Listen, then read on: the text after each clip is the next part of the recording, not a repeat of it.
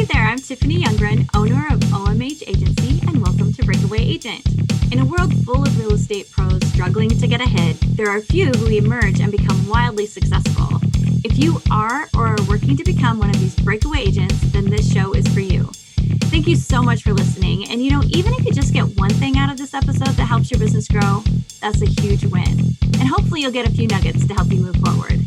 Today, I'm really excited to welcome Alex Gandel, Realtor of Pinnacle Estate Properties, Incorporated in Simi Valley, California.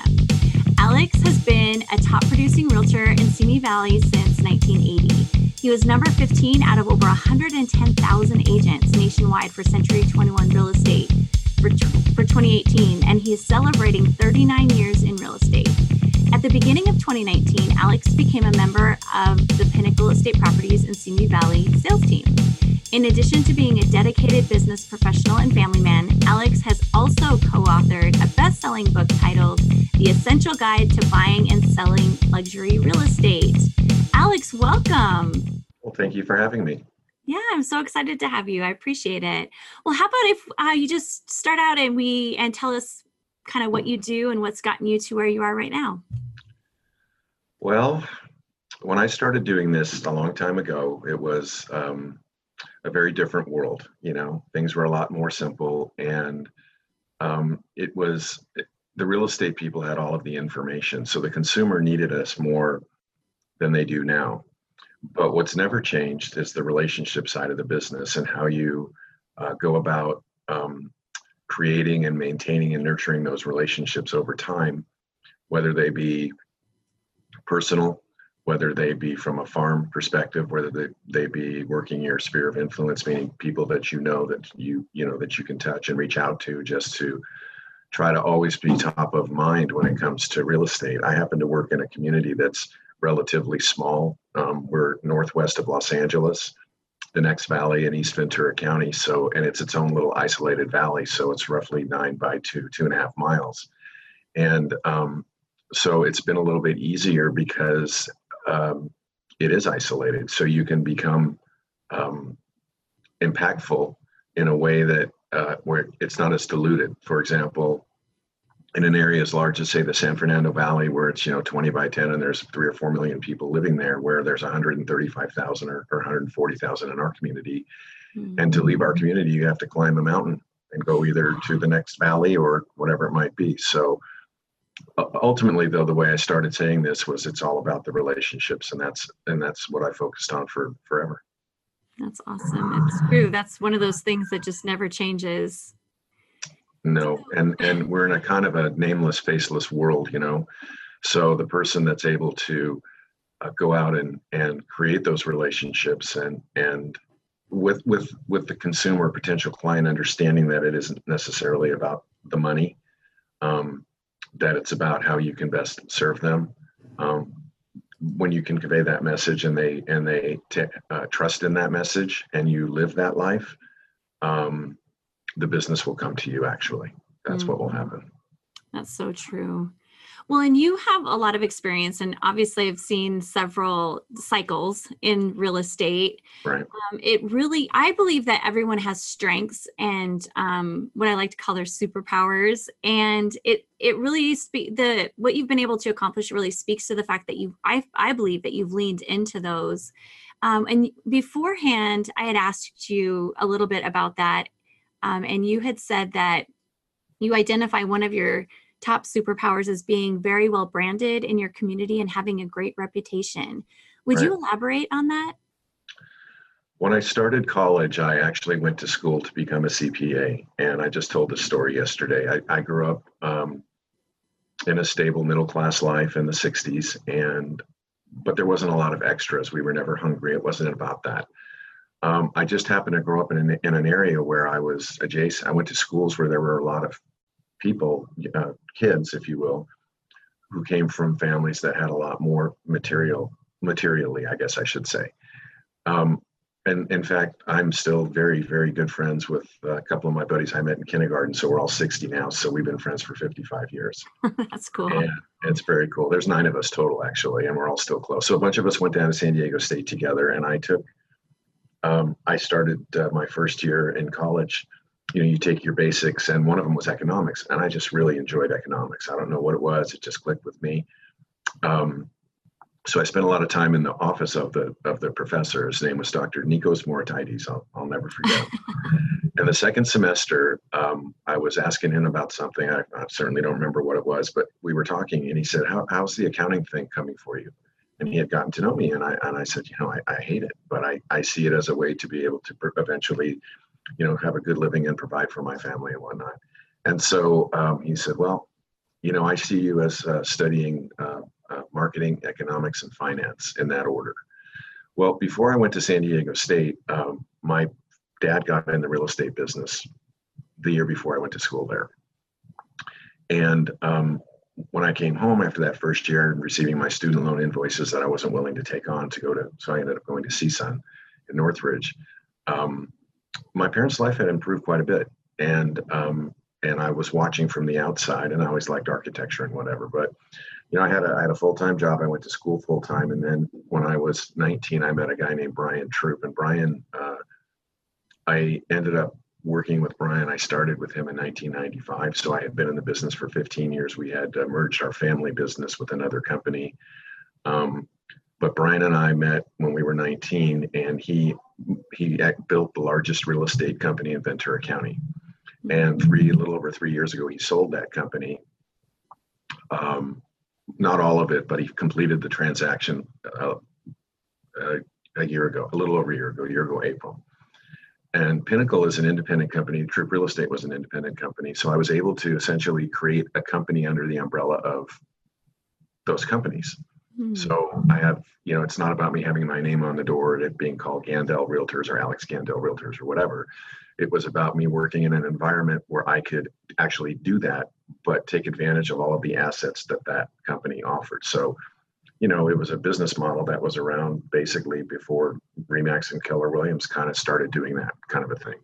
Kind of that team uh, yeah. system.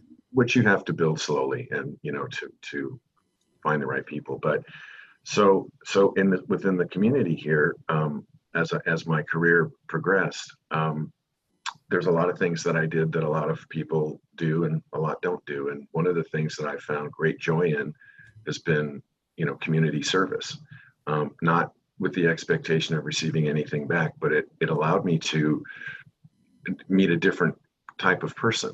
So for example, serving on the board of directors at the Boys and Girls Club for eighteen years here in town and being the president for two of those eighteen years, I met a lot of really interesting people who were volunteer oriented, and they were team players because it wasn't a political board of di- directors. The, the goal was to do everything we could to provide, generate as much money as so we could provide the best services for the kids.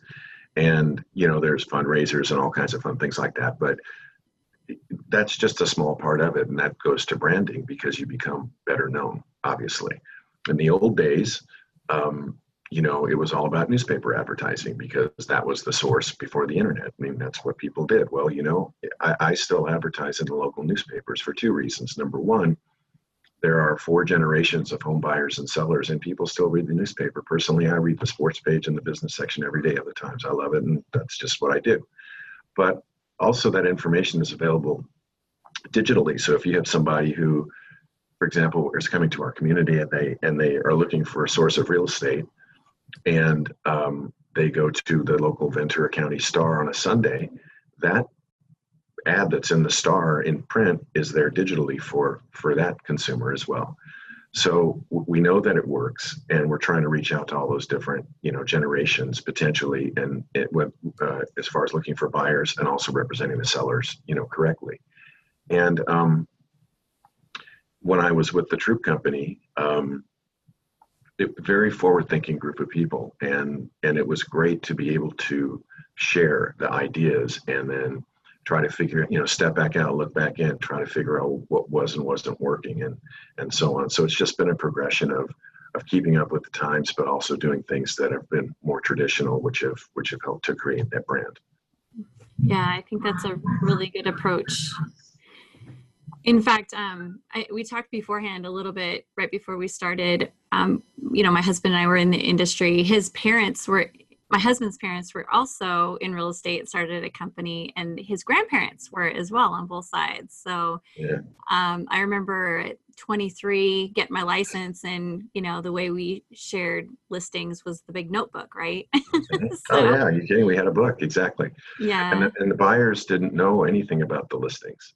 So, you know, in those days, like you would go to the multiple listing service, and if you had a seller that really needed to sell, you could pitch the three and a half or a four percent listing commission. We, we used to, you know, we used to have bonuses of trips to Hawaii, and, you know, the, the, uh, um, gosh, it, it's been so long. Our kids were so little, but we, my wife and I love Lake Tahoe. So we bought it. We bought a timeshare many years ago on the lake in, in South Tahoe, but not on state line. So it's a very pretty place. And we used to give trips to Lake Tahoe away to get people to show our listings. So, you know, because that was the way the communication was done. Yeah. And, yeah. Uh, but obviously that's not the case anymore. So. Yeah. Yeah. There's, there definitely, and and I think you're right in the whole relationships being the kind of the common thread, because um, a lot, a lot of the methods have changed. Um, you know, some efficiencies have happened and adjustments in the value proposition that real estate agents have, right. um, and, and such. So, Um, another thing that you mentioned being something that you're strong at is just the level of service and communication and guidance, and that those have been factors in your success. If you were talking to an agent just starting out or trying to improve your business, what are some habits that you would recommend who want to improve in that area? So education is so critical with regards to um, being a technician. Right. You, you have to have knowledge of, of your area. You know, if you're farming an area, you certainly need to know the names of the floor plans, the layouts. You need to know everything about that two hundred or four hundred or five hundred houses or whatever it is. You need to track them. You know, you need to be, stay on top of all of that. And, and technically that's important, but a lot, because especially a lot of the younger people don't, they, you know, there's not a whole lot of handshake business that happens anymore. And I get comments from people, other realtors, saying, "Why do you have a live signature on all these all these contracts?"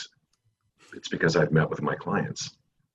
You don't just docu-sign everything. How do you have the time for that? Well, as you progress in business, and I, here I'm going to, next year will be forty years. I have a full-time staff, so you know I can set my day up where I'm not doing their job. I'm doing my job, and that's part of the relationship thing. And the clients appreciate you know you taking the time to meet with them. Um, and I think that's very critical. Um, I think it's would set a new agent apart huge. But with that being said, that new agent needs to know that contract backwards and forwards, and they need to know everything about it. And it's okay to say, I don't know, and I'll get back to you.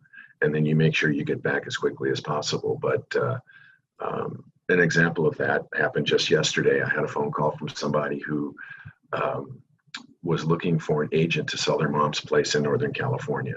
And they live in a uh, in, in an area that I farm, and um, I've never met them, but they called and they said that uh, they were going to, her mom unfortunately had passed last month, and they wanted to use the real estate person that um, sold the, her mom her place up in Placerville, California. And when they met with the realtor up there, uh, the realtor said, "I'll get back to you," and the realtor took four days to get back to them. Mm-hmm. So this woman, her name is um, Leslie, she said, "Hey Alex, you know, um, can you find me a realtor up there?" So I called our reload department. I got all the information. The realtor called me last night. Um, I told them that it would be today sometime. That realtor's already contacted them. They have a listing appointment with them this evening. Um, they're blown away by how quickly it happened. And it literally took me two phone calls. So maybe ten, fifteen minutes to get the information. And then I put it in the hands of the people. Cheryl, my assistant, my main assistant, who called our reload director, forwarded all the information. Off it went to Placerville. I had a short conversation with that realtor, gave him, you know, gave him the green light. Boom. Leslie called me this morning, just blown away at how quickly this happened. And, you know, those are tools. So it's about tools. It's about playing to your strengths. It's about knowing, and you learn obviously as you go by, but taking every class you can on contracts, on spheres, on farming, on all the old things that have worked for so many years.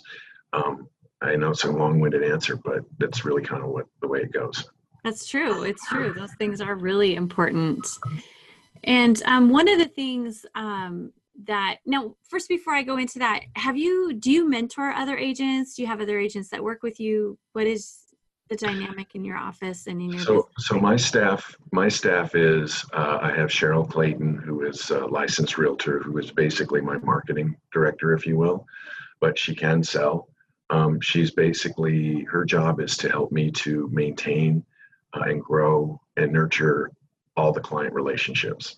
Um, my wife Janet's a part of that because she does the client appreciation. She's the one that gets the birthday cards together every month and the anniversary cards for the clients, which I personally handwrite every one of them.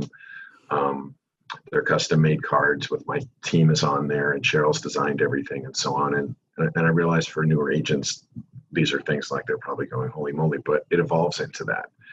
Um, then I have Jennifer Arango, who's also a licensed realtor. She's my transaction coordinator. She came to me last year after my prior coordinator, Wells Miller, retired. And um, I recently brought Wells back as Jennifer's assistant because Jennifer um, is a single mom, and I, she was working too late and she wasn't getting home to be a mom. And I said, that's just not acceptable. So I asked Wells if she would work remotely to help Jennifer. So there's Wells. Uh, my son, Brad, is not on my team, but he's here to help out. He's, he's what we're trying to do with him. He started out of college six and a half years ago. And what I'd like for him to do is build his own name. The Gandel name is known in Simi Valley, but I don't want him to be known as Alex's son. I want him to be known as Brad Gandel, because one day when I do slow down and pull back that transition, he needs to have acknowledgement of who he is. Um, Renee Melonkin is our uh, um, administrative assistant. She's also a licensed realtor. So she assists Cheryl, she assists Jennifer, she assists me, she assists Brad, and she's a buyer's agent. And um, so she can go do all that kind of stuff as well. So that's kind of my, that's my Alex Gandel business model here. Okay. And I, and I built it one person at a time. Okay. So in all that time uh, that you spend mentoring and kind of being there for people who are building their own careers, um, I another thing I'd asked you before was something that you're passionate about talking to other agents about when it comes to growing the business. And you said, um, you mentioned timely and honest communication and to remain calm were some of the things that you feel you would want to impart. Can you talk a little bit more on that? Well, we all know that real estate's an emotional business. And um, I've been told over the years, and you can hear my voice, that I've got a very calming voice. Um, on the phone in the evening, you know, when people are all wound up and you just listen, you have to listen first. So that's why you have two ears, right? That's the old adage, two ears, one mouth. You listen and you, and you pay attention to what people are saying. But the reality of it is that um, real estate people that are, and we've all run into them, that like to, they're control freaks. They like to wind things up. Um, they wind their clients up. They create drama. Um, that's just a, that's just a no-no. That just, you can't do that. Um, You need to diffuse those types of circumstances. And um, and the reason you need to do that is because decisions have to be made all on, on and off all day long. And clearly, if somebody is calm and and focused, they'll make, it'll be easier for them to make a decision based on information that they're receiving. If the, if the source of the information to the client is one of um, edginess and anxiety and, and, and, and just intensity, Um, that's how the client's going to receive the information. If the information, and it's, it's not always good news, like I was telling you this morning about this thing that I started my day with. But when I delivered that bad news to the client, I did it very calmly. And what I tried to do was have a solution at the same time that I had to deliver the bad news. And unfortunately, I didn't have that solution, but I explained it to the client what the process of trying to find the, the solution to the problem was going to be throughout the course of the day. And it helps soften the blow of the fact that their buyer is walking away from the purchase of their home. And so um, it's very important that the real estate person is not the most motivated person in the transaction. And sometimes that does happen. And even if you, even if you don't have two nickels to rub together, you know, and you're staring at that commission and your behavior is based on that, the people that you're working with are going to know that. And in the long run of your business career, you won't get the referrals back because they'll know that all you were after was their money. Right. And, and you just can't do that. It's just not, it's, first of all, it's wrong. Um, but it's, it's, it's the wrong way to conduct yourself in business, in a business like ours. Yes, we all deserve to get paid, but the, you know, we were hired to do a job, which is sell the house or help them find the home. If we do our job, we will get paid. So keep the main thing the main thing. Right. So, and I like that even with all your experience and the level of success that you've achieved, that you're still committed to growth. Um, what are one or two things that you struggle with today when it comes to growing sales? Well, there's there's a lot less um, loyalty than there used to be in the old days, and that goes back to the relationship. Um, what happens, what's happened to me over time is that um, I didn't start farming until maybe twelve, thirteen years into my career, and if I would have started farming immediately, my farm would be bigger than it is now. But growth, it comes in multiple ways. And what, what, what happens is, as we go through our lives, is our spheres are ever changing, our spheres of influence. For example, when you're, you know, when my wife and I got married, I was just shy of thirty. We started our family immediately. Our first son was born, you know, less than a year later. And when he was four, he loved sports. He was playing soccer. Well, guess what? I had a sphere of soccer families, and he played soccer for all those years. Then he got into basketball. Then we had that, our other son, Jared, that's his name is Brad. He's the one that works here. Then there's Jared. He came along three and a half years later. Turns out he was into music. So that was a different sphere. Then there was the sphere from the Boys and Girls Club, and I'm on the foundation board at the hospital, and there's the sphere from there. And then there's the community sphere for supporting other organizations. And, and your sphere is ever changing as your life evolves, right? But you have to, that's, that's where growth comes from. And, and if you're not always trying to uh, find a way to perpetuate and grow your sphere, which means that you'll be able to touch more people, your business can't grow. And that requires investment of time and money. And that can't happen until you have a little extra money. So as a real estate uh, person is beginning their business, they don't need to be intimidated by somebody, say like me, who's been around for a long time. What they need to do is they need to understand the business model, apply it to their budget, which is minimal for most people when they start. Um, if it's a person who's retired from another career, that's a different story. But, and then they just, they just do the things within their financial capabilities that will allow them to continually grow. At some point you say, well, you know, I've had enough. I don't want to grow anymore. I'm not there yet. I'm just, the fire still burns. I mean, that's what it is. And I also want to make sure that whenever the time comes that I hand this thing off to my son, that it's an optimal machine running at peak that he can then take to whatever level he chooses to, even if he wants to wind it back a little bit. That'll be entirely up to him. But I'm driven by by the knowing that I can make it bigger. It's not about greed. It's about personal challenge. Mm-hmm. And um, you know, you, if if I didn't like what I was doing anymore, if I if I was so fed up with um, all of the challenges we have, well, then that would be a different story. But I, I guess I'm like a fixer or a problem solver. That's kind of my mentality. Yeah. So that's where I wanted to grow. Yeah. So are, are there any areas that you struggle with now when it comes to growth?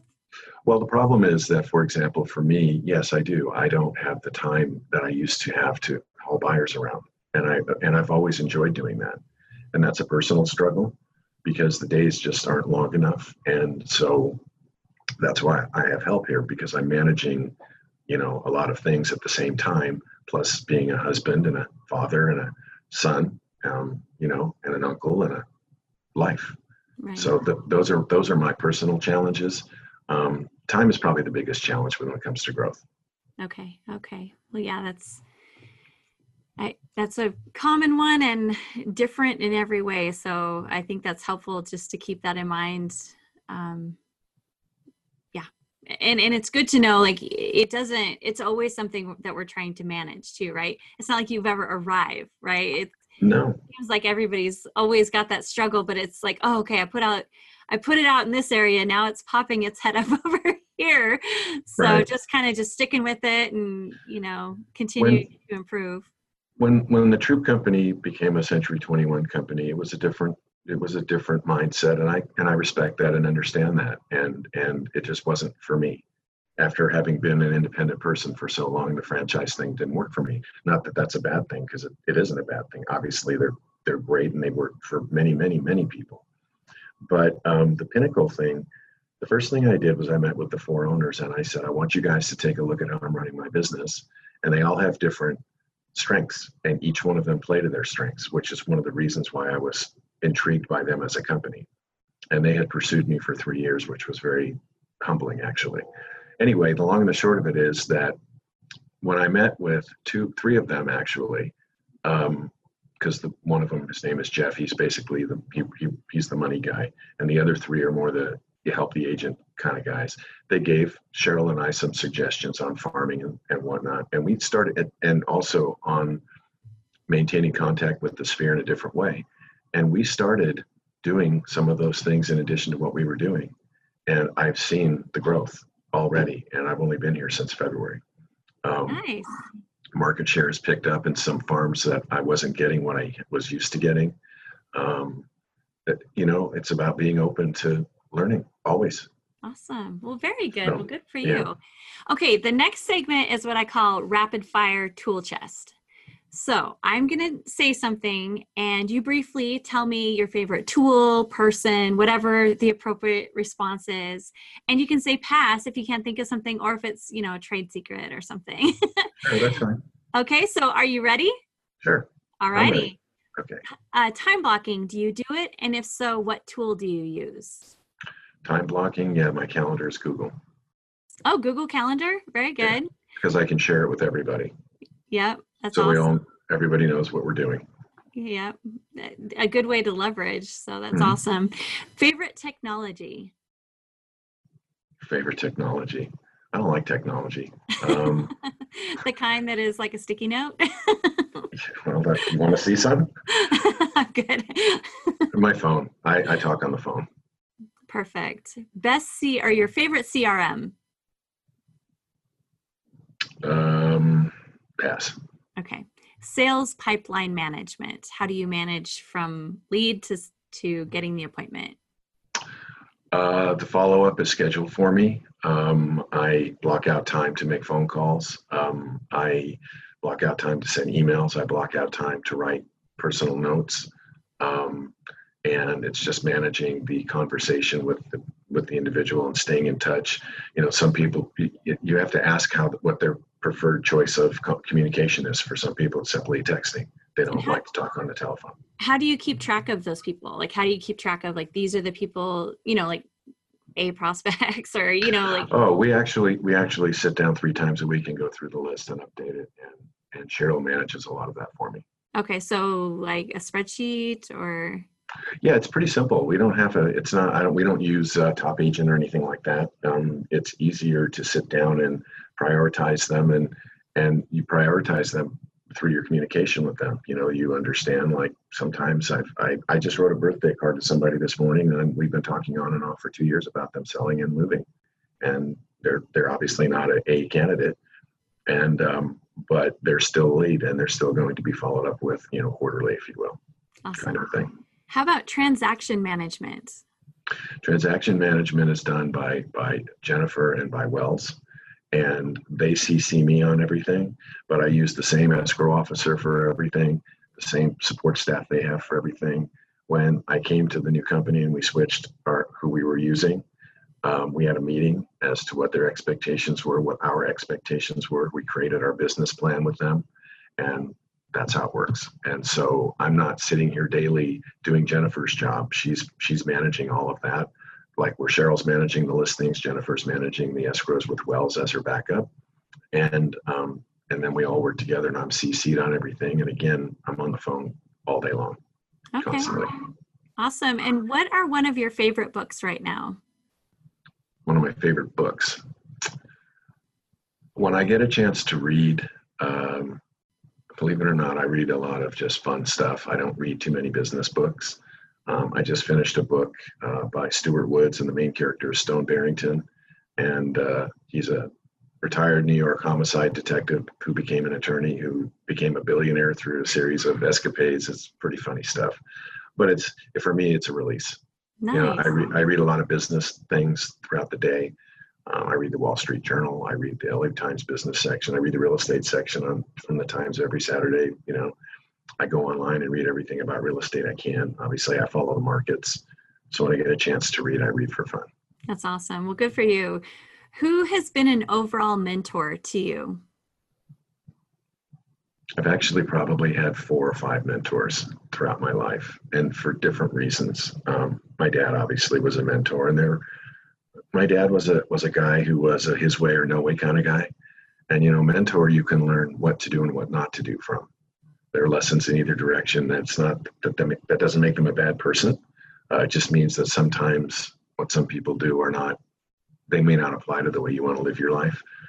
Uh, Brian Troop, I mentioned him. He's definitely not only a mentor, but a but a dear lifelong friend. Uh, my father-in-law, Kenny, uh, he was uh, one of the sweetest, most gentle and kind people I've ever met in my life.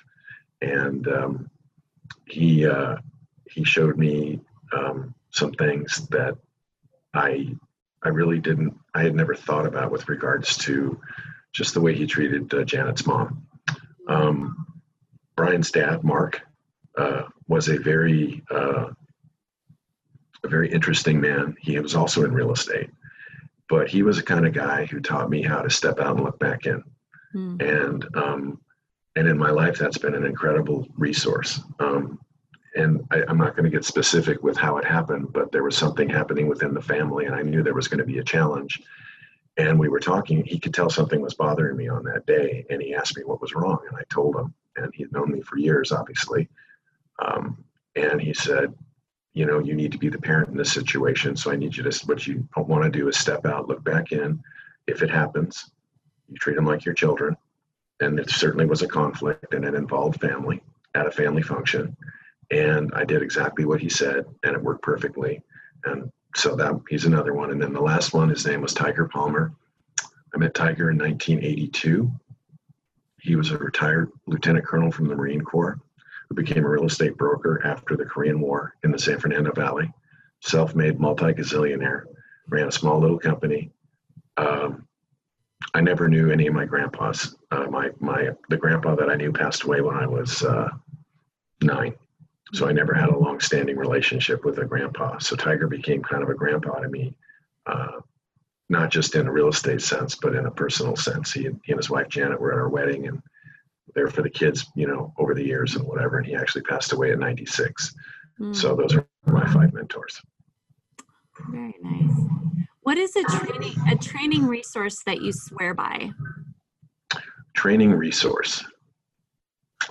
I think that every agent should attend every office meeting, especially if they present value, because um, there's an opportunity to interact with people and learn about the training schedules. Different companies offer different training schedules. And I think that, especially for the new agent, it's all about being a sponge. And like, like I started out saying earlier about I was going to be an accountant and I fell into the real estate thing, I think within the real estate business, there are many different ways that you can do it, right? You can be a big listing agent, you can be a first-time buyer's rep, you can be a R E O person, you can be whatever, but the only way you're going to figure out which avenue you want to pursue within the grand scheme of the real estate business is to expose yourself to everything and then see what feels most natural to you. And for many people, it's a buyer's agent. And for many, it's like for me, especially at this point in my career, it's a listing agent. But I didn't begin to learn that part of the business had I not been open to it uh, in nineteen ninety-three, which was a terrible time to be starting up a farming business. The market was terrible. And then here we were impacted by the ninety-four earthquake as well. Um, I, had I not been open to it, it never would happen. Yeah. How about the most underrated resource in your industry? The most underrated resource is a telephone. Okay. To be used as a telephone, not as a not as a computer and not as a texter. Hey, how you doing? Just was thinking about you. I know I haven't talked to you in six months, and I was just going through some stuff here. I thought, you know what, I'm going to give so and so a call, and hope everything is well and everything's good with you. Don't bring up real estate. Just a quick, hey, how you doing? And then mark your calendar and call them again in six months. You know, just thinking about you. And, you know, I'm always here if you know anybody thinking about buying or selling real estate. And and when you do that kind of stuff, take the three minutes and write a personal card. Appreciated your time on the phone today. Hope to hear from you soon through your business card. And there, boom, off it goes. It also creates karma. It creates mm. energy in a very positive way. It, it's like, very, it's a, it's a very understated thing. I guess this is the answer to the last question, but yeah. It's just action. Action creates action. Well, it's like building an actual relationship instead of a, what can you do for me relationship. So I think it's uh, my son was having a tough day a couple of weeks ago, and I said, why don't you go knock on some doors? It's, you know, he's, he's working a small farm. I said, you know, you're having a hard day. Go knock on some doors. What's the worst thing, worst thing that's going to happen, right? So he went out door knocking. He didn't get anything from the door knocking, but his phone rang within hours with a referral. Mm. Was that referral going to come his way anyway? Probably. But did it, did it not make him think, gee, if I go out and knock on doors, maybe uh, it'll, you know, was that the action that prompted the referral? Well, who would ever know that? But he put the energy out there that I'm going to work today, and it came back to him. That's awesome. I love that. Well, I've got one more question, but before I do, is there anything that I didn't ask that maybe I should have that you'd like to share? No, I, I, I hope I was able to answer your questions, you know, fully, and, yeah. and that, that my answers were, you know, comprehensible, I guess. Yeah, um, yeah, they totally were, I think. I think, uh, yeah. I'm a storyteller, you know, that's kind of what I've done my whole life anyway. And that's, maybe that's something I should say. Sometimes, you know, especially when you think about life, and you're, regardless of what your age is, you've always had experience in life. And so a resume, for example, a resume is one of the greatest tools that a realtor could ever use. And most of them don't have one. Mm. And if you went to my website, my resume's there. Um, I send them out all the time. Sure. Has it been around for a long time? Has it evolved? Absolutely. But you know, when you're in college, or you're, or you're, as you go through high school, for example, right. And you, you, you, you, uh, got awards for things. You maybe worked at a, a private school as a coach. You know, you you you received um, acknowledgments for things. You made the varsity team. You then you went to college and you majored in whatever, or you studied this, or you took a class in that, or that's how, you know, if those are what your life at that point in your life, if you're twenty-five years old and that's what you've done and you've held two jobs, right? Then you put those on your resume, and and the consumer. When you, when someone reaches out to you, or however you meet them, and you send a, a letter, which I've got a gazillion letters that I can just go to and then change the way I want for that person. It takes three minutes to write a really nice letter. Once you've had, once you have the letter, you can personalize it and you throw your resume in there, boom, out it goes. I guarantee you, there's nobody else that's doing that. That's number one. Number two, make sure that they always know that they're your priority. Right? Not that they, not that they have the right to contact you twenty-four seven. It's okay to drop boundaries, and it's certainly okay to take days off, because if you don't do that mentally, you'll burn out anyway, mm-hmm. and you won't think clearly. But, and our business doesn't allow that as much as it used to because of, you know, the fact that we all have a cell phone. But, you know, if you say to somebody, like, for this hour, I told three different people that said, you know, can I talk to you during my lunch hour? And I said, I, I can't, I've got this conference call. I promise you I'll call you as soon as I'm done. And I will.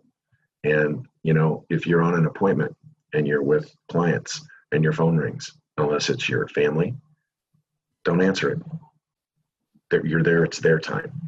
And if they're looking to you for guidance, the last thing they want you to do is answer the phone and start talking to somebody about some other real estate thing, so you can show them how busy you are. You know, people want you to be present. They want, well, they, if, they, if, they've, if, they, if they've given you your time, you owe them your time. Yeah. Yeah. That's, you know, good. Those are really critical things. When you're driving, don't drive like a maniac in the neighborhood that you live in or where you're working. Um, it's okay to farm in your own neighborhood. In fact, it's a great idea to farm where you live, because they're your neighbors. Um, open houses, public open houses. I still do them. Um, years ago, I had somebody tell me that everybody should have magnetic signs on their car. And even if you're not farming, park your car in your farm and just stick the signs on it, and go go and go to the beach with your wife or whatever for that day. They'll think you're out knocking on doors because they'll see a car with signs on it, you know, that kind of thing. But but really, you know, and that speaks to the branding, right? You you just have to create your brand, create your look, stick to it, don't change it. Make sure you keep your photograph updated. Don't put your high school picture on your card if you're fifty years old. Oh, come on now. So well, you know, you'd be surprised. Well, you know, I have, oh, go ahead. That's fine. Oh, um, well, I, I was just going to ask my last question. So sure. Was there anything you wanted to add before I, I do? Because it's a complete shift in gears. So no, I just, okay. you know, I was just thinking of those things, and, and I know they sound kind of silly, but it's just common sense. Yeah. Yeah. A hundred percent. Yeah. Okay. Well, I am a huge foodie, so I always end my podcast with this question. What is your favorite dish, and where do you get it? My favorite dish. Probably my favorite dish, which we don't do often at all, is the, the Jim, oh gosh, Jim something cut at Lowry's on uh, Wilshire and La Cienega and Beverly Hills with every side they have. Um, it's a bone-in cut of prime rib. You could eat on it for two days if you want to. We might go there once a year if we, you know, that's a lot for us, but it's a phenomenal, phenomenal meal. It's absolutely extraordinary if you like that kind of food. Yeah. Yeah. That's awesome. Well, good. My daughter lives in West Hollywood, so we'll have to look that up when we're in the neighborhood. Lowry's is awesome. And I will tell you that, that um, the first time we ever went there, which was maybe ten years ago, uh, I had a bone-in cut and we were going to a Bob Seger concert. So it was a special thing. It was for my wife. So we took a limo, you know, and the whole, the whole nine yards. And um, it was for her birthday.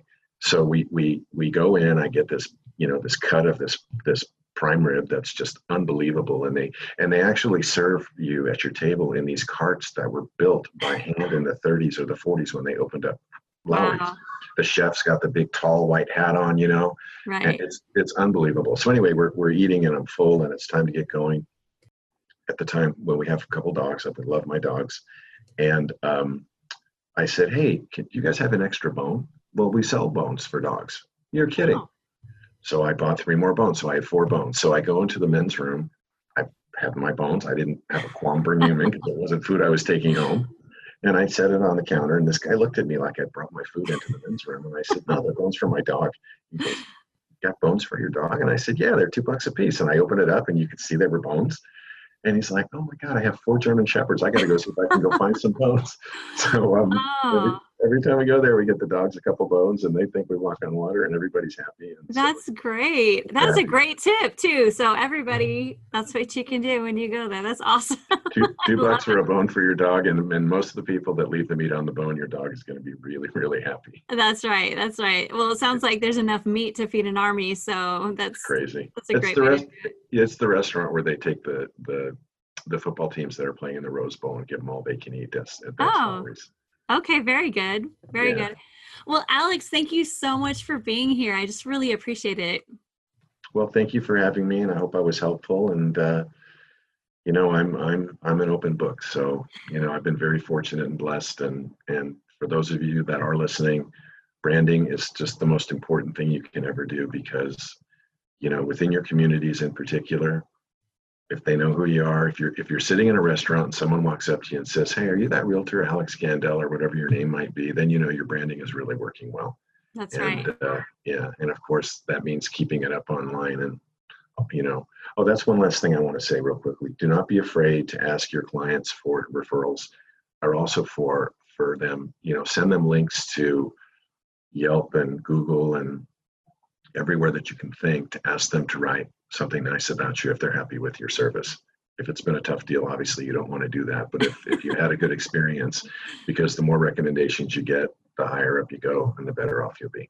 That's right. That's right. Absolutely. Well, and I, and I do think you gave us some really good takeaways. I kind of going back to the beginning, I really liked what you were saying about just the things that, and this is one thing that I say a lot too, but I, I really liked how you expanded on it was, you know, there are all these things that we do that work. I mean, they just work. So no matter how much time goes by, they still work. It's just all about adjusting the methods sometimes or adjusting how we do it. So I, I just really appreciated, uh, appreciated that. So I think that those are some things that we can all take away um, as very helpful. So, and thank you so much to everyone for listening too. Um, thank you, Alex, for being here. Thanks everyone for listening. Taylor in the, over here, um, right next to me over here, helping making sure everything goes really smoothly. Thank you to her.